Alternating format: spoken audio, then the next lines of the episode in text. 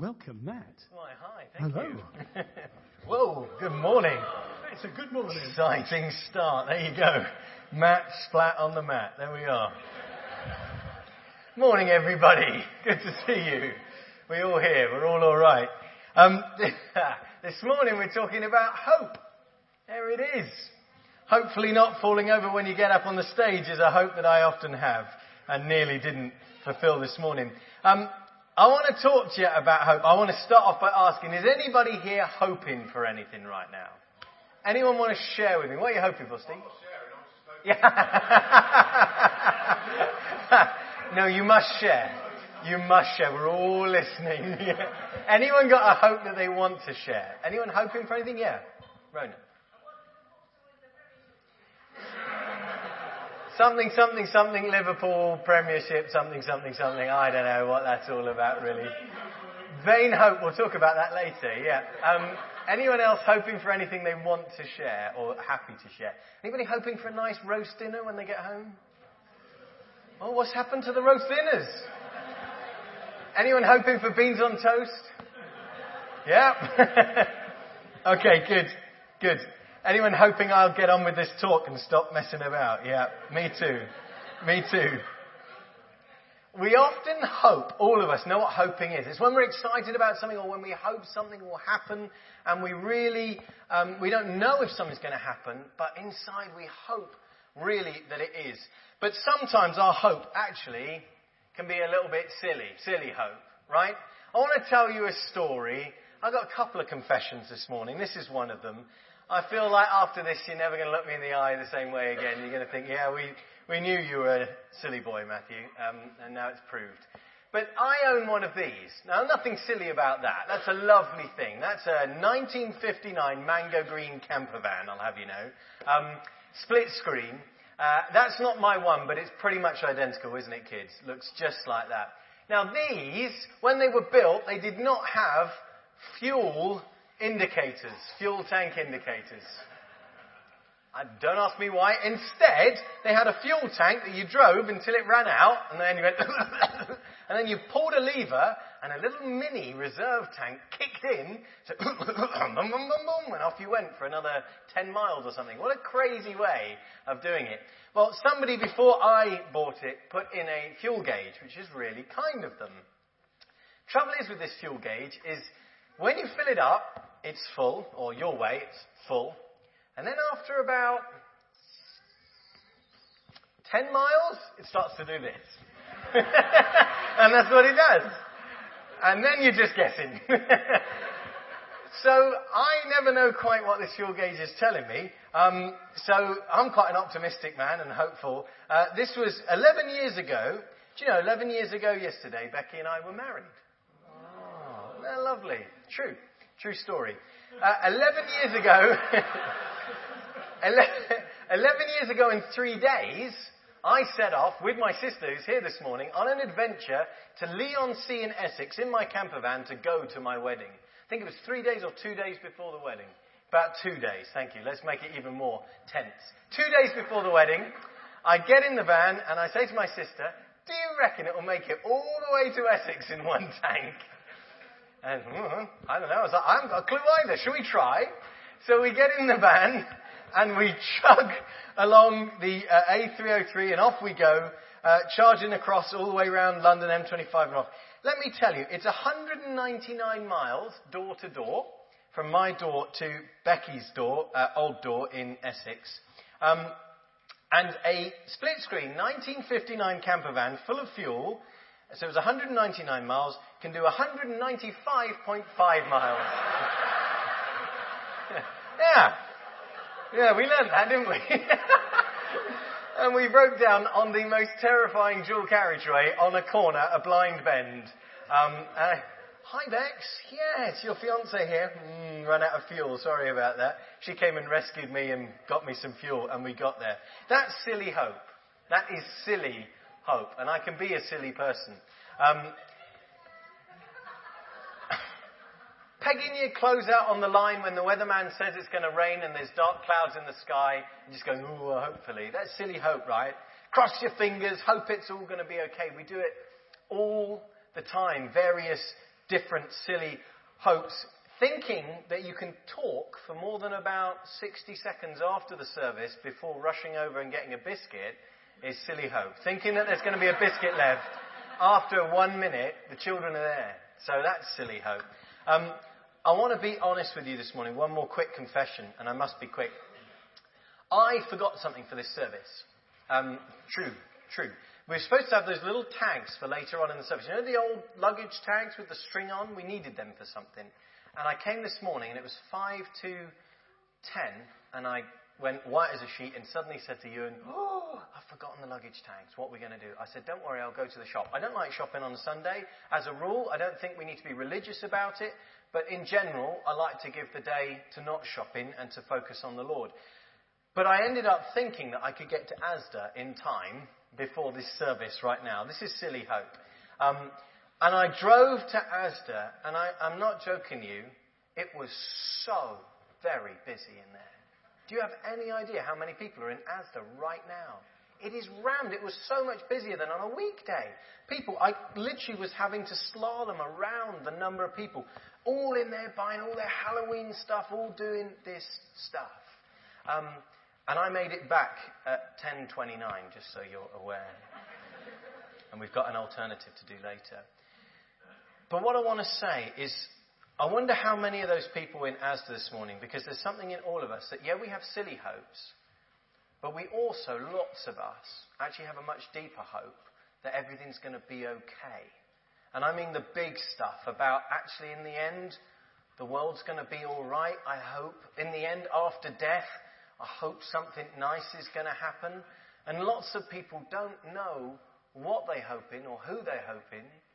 But they kind of have, if you really, if I stopped and asked people in answer, do you hope things are going to be okay in the end, really? They'd say, yeah, I kind of hope there is someone good out there. I hope there is some justice or something out there. Do you know, I think it's quite human to have this deeper hope. It's quite human to not know what you're hoping in as well. But the Bible says that creation shares this hope with us. Do you know that? The Bible says that creation itself is yearning for the day, it's hoping for the day when God's plans are finally revealed in their fullness. All, I, I, don't know whether a tree has consciousness. I don't think that's what the Bible's saying. But it's saying that all the animals, all the creation, all the trees, all the mountains collectively are hoping for the day when God's final plans are revealed. Because then they know all that's wrong now will be put right and it says that we Christians also share this hope. And you'll know that too. It says that we also groan. Even though we have the Holy Spirit in us, He's like a foretaste of the glory to come. And we long for our bodies to be released from this sin and suffering. We too wait with eager hope for the day when God will give us our full rights as adopted children, including the new bodies He's promised us. We were given this hope when we were saved.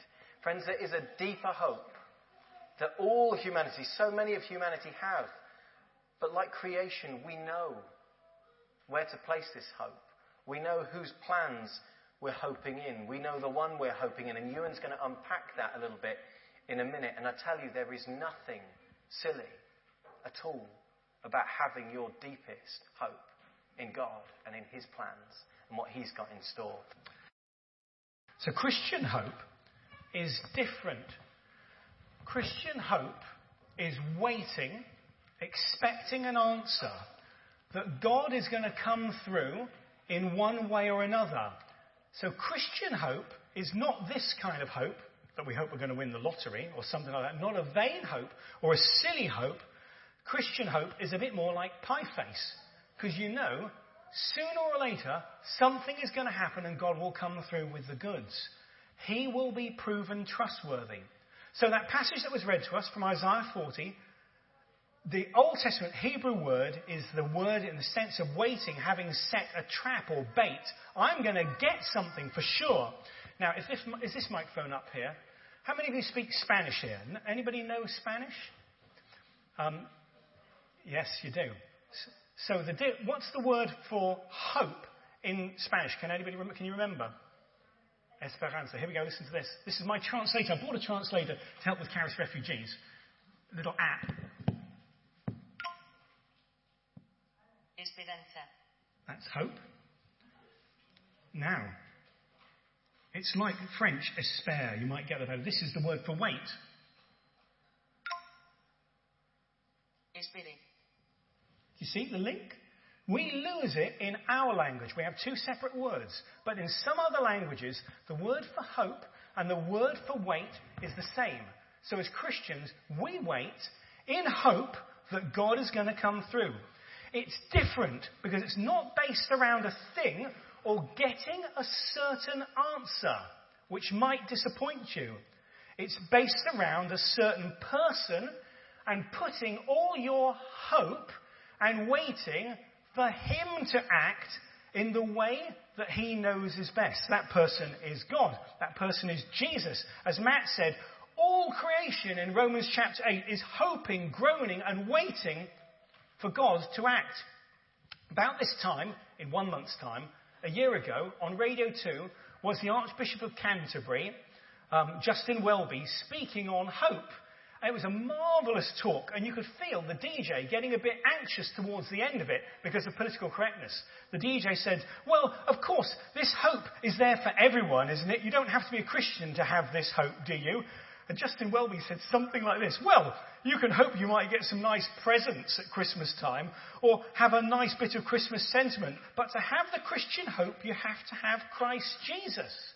Many people want the Christian hope, but they won't want Jesus who goes with it. And it's Jesus who our hope is in rather than a particular answer.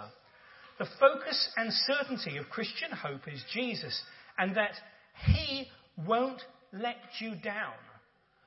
Other hopes let you down. Proverbs 13, verse 12. Hope deferred makes the heart sad.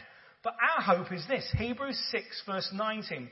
We have this hope as an anchor for the soul, firm and secure. It enters the inner sanctuary behind the curtain. Life and people and preachers even promise all kinds of things. This will happen. I prophesy that will happen. That will satisfy. Be careful. It can be a vain hope and it can be a disappointment. The Christian hope is we put our lives and our trust in God through Jesus and He will work it out. In this world, Psalm 27, verse 13, I believe I will see the goodness of the Lord in the land of the living. Wait for the Lord. Be strong and take heart. Wait for the Lord. This world, that was, and the next world, which Matt's going to speak about in a moment. And this hope strengthens you. It doesn't disappoint you. Let it sink in. Let it make you rise up and soar on wings like eagles, Isaiah 40. Well done to you all for doing that. Putting your names on that cross. It's quite a thing. Can you see it from where you're sat? It's quite a thing to think that my name's on that cross. I've said, actually, Jesus, all my hope is actually in you. When it comes to it all, it's you, and it's you, and it's you alone, and your plans. When I don't understand, it's you. When I'm struggling, it's still you. When I'm confused and I'm barely holding on, it's still you. When I'm having an amazing time and I can't wait for next week's family celebrations, it's still you, Jesus. It's an amazing, amazing thing to know who God is, to know His heart, to know His love, to know His Son, Jesus, and to put your hope in Him. If you haven't put your hope in Him and you're still wondering where to put your deepest yearnings, where your final hope really should be, you will find nowhere else that is as trustworthy, eternal, and amazing as putting your hope in Jesus. He is the only hope for us, for the nations, for this world. I want us to do a quick true or false. Ha, special days. True or false quiz. All you need to do is shout true. Actually, no, let's do hands. We'll do the hands. It'll turn into carnage. We'll do hands. If you think it's true, I'll say true, and then you put your hands up, and then if you think it's false, false. These are special days of celebrational significance. Here we go. Um, is that working? So, uh, on the 16th of October, so just a few weeks ago, or two weeks ago, or one and a half weeks ago, Blue Peter celebrated 70 years. 70 years. True? Somebody's given that away. False! How many was it? Six is great. Do you know, I had it down as true, so I'm glad you said that. I genuinely made a mistake. Brilliant. Um, all right. This is quite a serious one. Quite an amazing one, actually. What a milestone. On the 11th of November, we will mark the 100th anniversary of the end of the First World War. True? True. False? It's true. Extraordinary to think there's a hundred years now till those guns went silent, but how many wars and conflicts since? Okay, we'll be uh, remembering that together, obviously, here as well as family, church family. All right, here's one. On the 25th of December this year, for the first time ever, the Queen will be joined by her son, Prince Charles, for her televised Christmas Day speech. Give you a moment. Who thinks that's true? Who thinks that's false? Oh, well, the answer is yes, massively false. I made that up. Although I did read in the news, was it this morning? I read that potentially there's a handover in three years. Anyway, rumours. There you go. That's how they start. Um, yeah, I know. It's a bit prophetic that. How bizarre. Um, here's one. Here's one. Um, on the 20th of March next year, Sainsbury's is holding their second free Fruit Friday. In a bid to get people to eat more fruit, they're going to be giving away a piece of fruit free to every customer. Free Fruit Friday, um, and that's in March next year. Who thinks that's true? Who thinks that's an absolute whopper that Matt Bradley's made up? that's a whopper that Matt Bradley made up. I wish they would, hey? I'm going to contact them. Free Fruit Fridays at Sainsbury's, everyone. That'd be great. We'd all go. Here's one. Here's one. On the 5th of February, the world, the world, not just us, the world will celebrate the 18th World Nutella Day the celebration of all things chocolatey and spready uh, will be on the 5th of February. Who thinks that's true? Who thinks that's false? That is true. Come on, guys. World Nutella Day. Beautiful. Here's one. Oh, oh. On the 1st of April next year, we will celebrate 200 years of the Baptist Church here in Creech. Oh. Who thinks that's true? Who thinks that's false? Do you know what the answer is? It's false, but we will celebrate our 203rd birthday. We missed our 200th, guys. We missed it. I did some research and I was like, oh no. So maybe we should celebrate our 203rd. Who knows? April, uh, April next year, when the first person began a church fellowship in a house in Creech 203 years ago. Here is my final one for you. And this is amazing. On a day in the future, which I don't know, but God does, God's going to wipe every tear from our eyes. And from that day on, there will be no more death, there will be no more crying, and there will be no more pain. On a day in the future that I don't know, but God does know, God's going to wipe every tear from our eyes. And on that day and from that day onwards, there'll be no more death, no more tears, no more crying, no more pain. Who thinks that's true? I think that's true. I'm not going to ask you if you think it's false. Let me read you what is probably my favourite scripture. It's the scripture which brought me to the Lord when I was 16. I cried as I read this. It says this, it's from Revelation 21. I heard a loud shout from the throne saying, Look, look, God's home is now among his people. He will live with them, and they will be his people. God himself will be with them, and he will wipe every tear from their eyes, and there will be no more death or sorrow or crying or pain. All these things are gone forever. And I love this next sentence. The one sitting on the throne, Jesus, said, Look, I am making everything new. And then he said, Write this down, for what I tell you is trustworthy and true. Write this down, for what I tell you is trustworthy and true. True hope for the future. We're going to sing a beautiful song together about that day that all creation is longing for. That all humanity, if they did but know, but we know, and our hope is in God. We're waiting for that day when His final plans are revealed and He makes all things new.